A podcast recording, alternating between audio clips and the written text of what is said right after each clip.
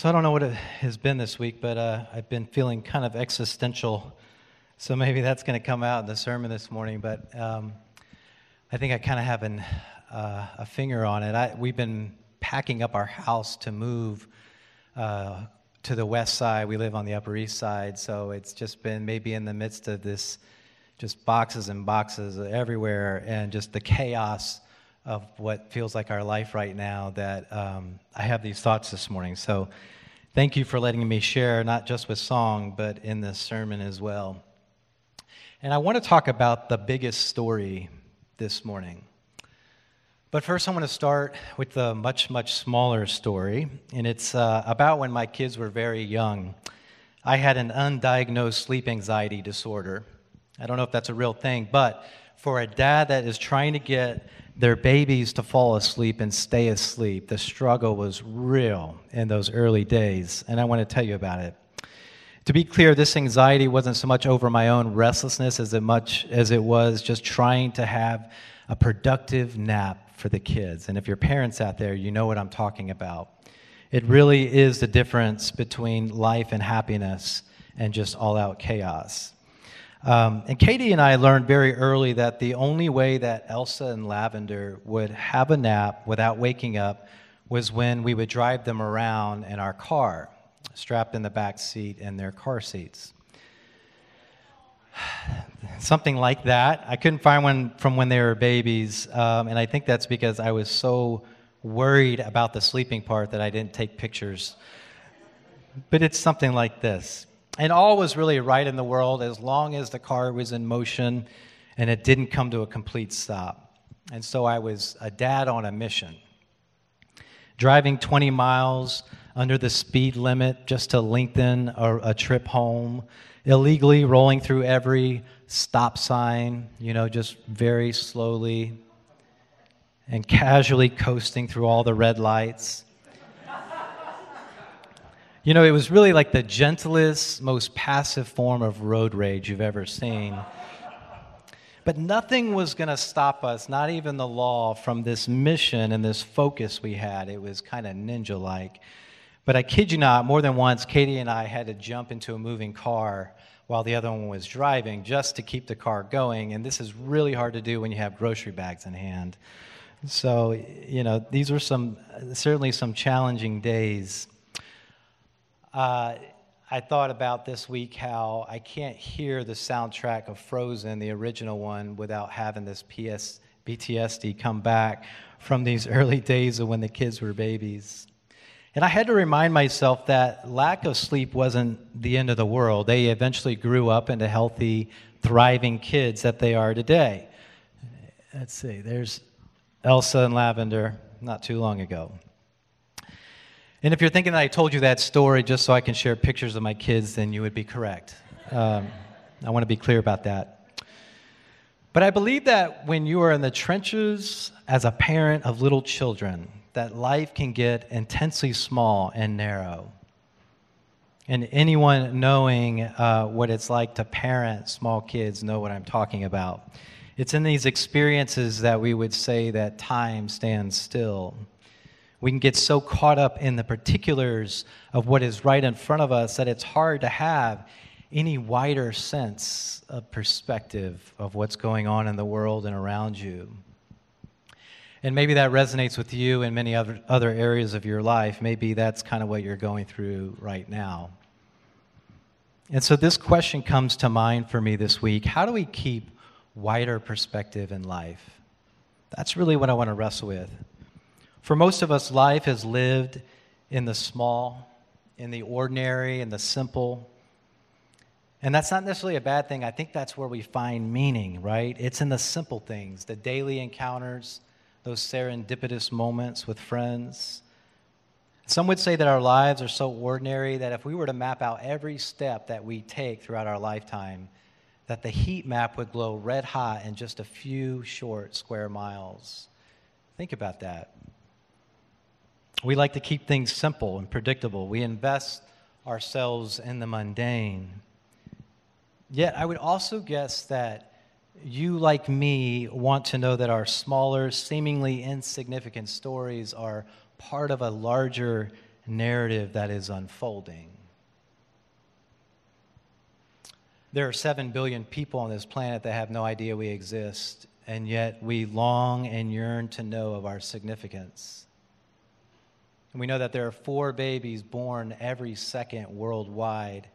And yet, when a child, a newborn baby, is born, even calling her a miracle, we sense that this child exists for a reason to play an important role in this unfolding story. And religion and faith has, for many of us, called out to this need. It gives us this alternative to insignificance, it is the antidote to meaninglessness. And for those of us, maybe many of you in this room that subscribe to a Christian narrative, we think in terms of God's big story, right? And the Gospel of John tells us this story poetically. I think it's my favorite chapter in the Bible. But the words sound a lot more like the creation narrative in Genesis than the genealogies that open the other Gospels.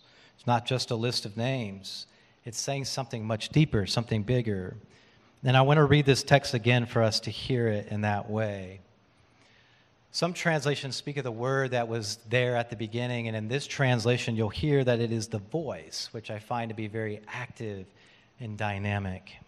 So let's listen to John chapter 1. Before time itself was measured, the voice was speaking. The voice was and is God. This celestial word remained ever present with the Creator. His speech shaped the entire cosmos. Immersed in the practice of creating all things that exist were birthed in Him. He breathed, His breath filled all things with a living, breathing light. A light that thrives in the, dark, the depths of darkness, blazes through murky bottoms. It cannot and will not be quenched. The true light who shines upon the heart of everyone was coming into the chaos of the cosmos. He entered our world, a world that he made, yet the world did not recognize him. Even though he came to his own people, they refused to listen and receive him. But for all who did receive and trust in him, he gave them the right to be reborn as children of God. He bestowed this birthright not by human power or initiative, but by God's will. The voice took on flesh and became human and chose to live alongside us. We have seen him enveloped in undeniable splendor, evidenced in the perfect balance of grace and truth. I find in these words, in this passage here, that the life of God isn't expressed as some side tangential story. It is the main act, you would say. Its scope is as big as the entire cosmos, really, encompassing all people that have ever lived, all 108 some odd billion people that have walked on this planet. And it calls to mind words like expansive and universal. It is the biggest story possible. This voice from the beginning was the creative speech that not only shaped the entire cosmos, but intimately fills each living thing with its breath and light. And that's how the gospel writer talks about it here as light coming into the world. And what we know about the properties of light, that it cannot be contained or boxed in. Even the darkness, this, the text says, it blazes right through. And it made me think when I read that again, just cosmically speaking, about how stars from distant galaxies are still showing up, right? We still see them after millions of years first coming to light. It's blazing right through. What an image of this relentless nature of light. We would say that it's unquenchable. And one thing about the biggest story, this immersive light, is it resists becoming the property of any one tribe or even any one religion. And that's really the takeaway for me. There are those that will try to co opt the story as if it's theirs to, to own. And just this week, Texas Governor Greg Abbott and state lawmakers are pushing to have the Ten Commandments posted in every school classroom in the state. And there's already this giant stone monument of it outside the Texas Capitol. Maybe you already know this. And it made me think that in order to use God's grand story for your own purposes, that it has to be shrunk down first, stripping it of its universal qualities so that it fits conveniently in the hands of those holding power. And when it's that size, it's easy to grip it like the handle of a violent weapon. In the end, what you have is a version that is good news for only a small, select group of people. It's no longer God's biggest story. And Texas lawmakers are doubling down, seeking to push into law another provision that would allow un, unqual, uncertified chaplains to replace professional counselors in K through 12 schools. And these are just a couple of a large number of laws being voted in right now in Texas and elsewhere that are blurring these lines of religious freedom between a colonized, westernized Christian religion and the right of all to experience their creator in boundless ways. And so this week, I've been reminded of how there are those out there trying to shrink down this biggest story. We have also read recently in the news of this disturbing trend that a number of states have passed bans blocking medical resources to hospitals which have been using these resources for trans care. And this is over all over our news right now. And instead of letting people decide for themselves who they truly are and supporting them with our medical resources, these bans are another tool for controlling people's bodies. And conservative states want the power and the position to determine the stories of queer folks who are trying to write it for themselves in an increasingly hostile society. This story is under the threat of shrinking. I don't know if you know this, but it's Pentecost Sunday. And on this Sunday, I, I, think about the untamable nature of the Holy Spirit that goes where it wants and makes its home in any and all spaces. She shows up as a passionate, uncontrollable fire. She shows up as a violent, rushing wind in the formation of the early church. She is the breath of God, which Jesus breathed into his disciples. She is known as Sophia, which means wisdom in the Greek. And these are characteristics underscoring how we cannot pin down and control the Spirit's work in the world. We can only choose to join it. We cannot tell the Spirit to stay within the confines of our agendas, for she goes where she wants to go. We cannot domesticate the Spirit even within our own religion, for Sophia does not know those boundaries and she goes where she wants to go. Sometimes a spirit is depicted as a peaceful dove. You may have seen that. I think that's what we mostly see the image of the spirit as. But you may know this that in the Celtic tradition, it is symbolized by a wild goose. Many use this symbol as a reminder of the spirit's tendency to disrupt and to surprise. Geese are noisy and they're unexpected. They resist being tamed and domesticated. And when the early church was getting its start in the book of Acts, the followers of the way, they weren't, they weren't outfitted with religious degrees and stone tablets of beliefs. No, they, they were filled with an unquenchable, untamable fire of the Spirit, this wild goose. It empowered them, it didn't entitle them and it prepared them to be effective conduits of the voice and storytellers of the biggest story of all. The Apostle Paul was one of these early storytellers. In Acts chapter 17, um, Paul is offering this existential perspective to the philosophers in Athens. And when I reread this, this part of the story again, I was reminded that Paul had a chance here to shrink down the story in a power play. But he refuses. Listen to what I mean as I read from verse 22. Athenians, as I have walked your streets, I have observed your strong and diverse religious ethos. You truly are a religious people. I have stopped again and again to examine carefully the religious statues and inscriptions that fill your city. And on one such altar, I read this inscription to an unknown God. And I'm not here to tell you about a strange foreign deity, but about this one whom you already worship, though without full knowledge. This is the God who made the universe and all it contains, the God who is the King of all heaven and all earth. And it would be illogical to assume that a God of this magnitude could possibly be contained in any man made structure, no matter how majestic. This God made us all in our diversity from one original person, allowing each culture to have its own time to develop, giving each its own place to live and thrive in its distinct ways. His purpose in all this was that people of every culture and religion would search for this ultimate God and yearn for him in, dark, in the darkness, hoping to find him. Yet in truth, God is not far from any of us. For you know the saying, we live in God, we move in God, and we exist in God. That's Paul speaking back their own poetry. Paul was aware that their hearts were in the right place, but he acknowledged this religious desire that was kind of misplaced. They were really getting it backward. Because most spiritual ideologies are roadmaps, really, trying to get to God as if God was somewhere far off, detached, and occupying a different space altogether. And so these idols are constructed to stand as representations of a foreign, unknown deity that they cannot get to. And Paul knew this.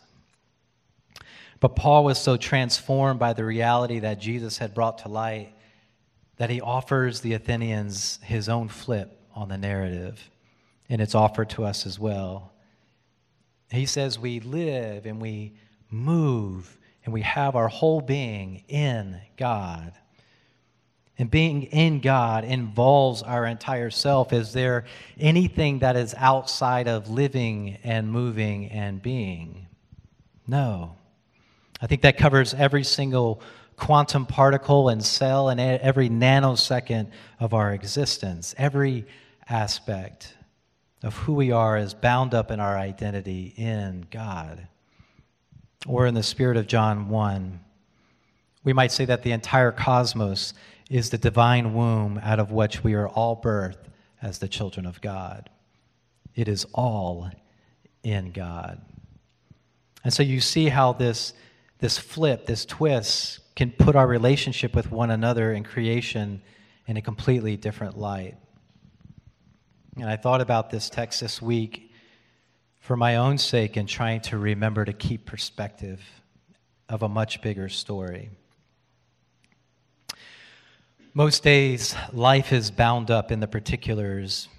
Getting my kids to and from school, and you know, I could hardly get them to sleep when they're babies. Now I can hardly get them awake in the morning. You know what I'm saying? And I stay busy checking in on friends and family, and going to the grocery store and attending to the needs of this community and the community at large. And I also lean into the particulars, particulars of my spiritual practice. What we do here at the river, it speaks deeply to my faith. Everything we do, from the music to the approach of life and faith, all of this is very comfortable to me. It's a format and it's a style and a language that I'm used to. And even Christianity has been my particular spiritual home. It offers me metaphors and language that I grew up hearing, and it's the mode that most effectively moves my heart. But they are just particulars. On some days, the Spirit of God reminds me, in its wild nature, of how this is just yet part of a much bigger, a more expansive story. And when I realize that, it forms within me new pathways of being open to learning and experiencing, even outside of my own particular traditions. That's really my hope for you as well. How about you? Struggling with keeping perspective these days? Losing the forest for the trees, as the saying goes? Getting lost in the day to day that it's hard to remember that something much bigger is happening. I find it to be a great and beautiful paradox. God's biggest story as expansive as the cosmos itself, yet as intimate as your next breath. And I wondered if Jesus breathed on his disciples the Spirit of God as a tool for remembering that just waking up to this reality is as close as your next breath. And so we just breathe. to remember this. And if you can do that, then let every inhale and exhale remind you that you are in God already, just as you are. And I think that that will help us keep things in perspective as we move forward. In closing, I like us to reflect on these things as we watch this visual prayer. So let's be in a spirit of prayer as we watch.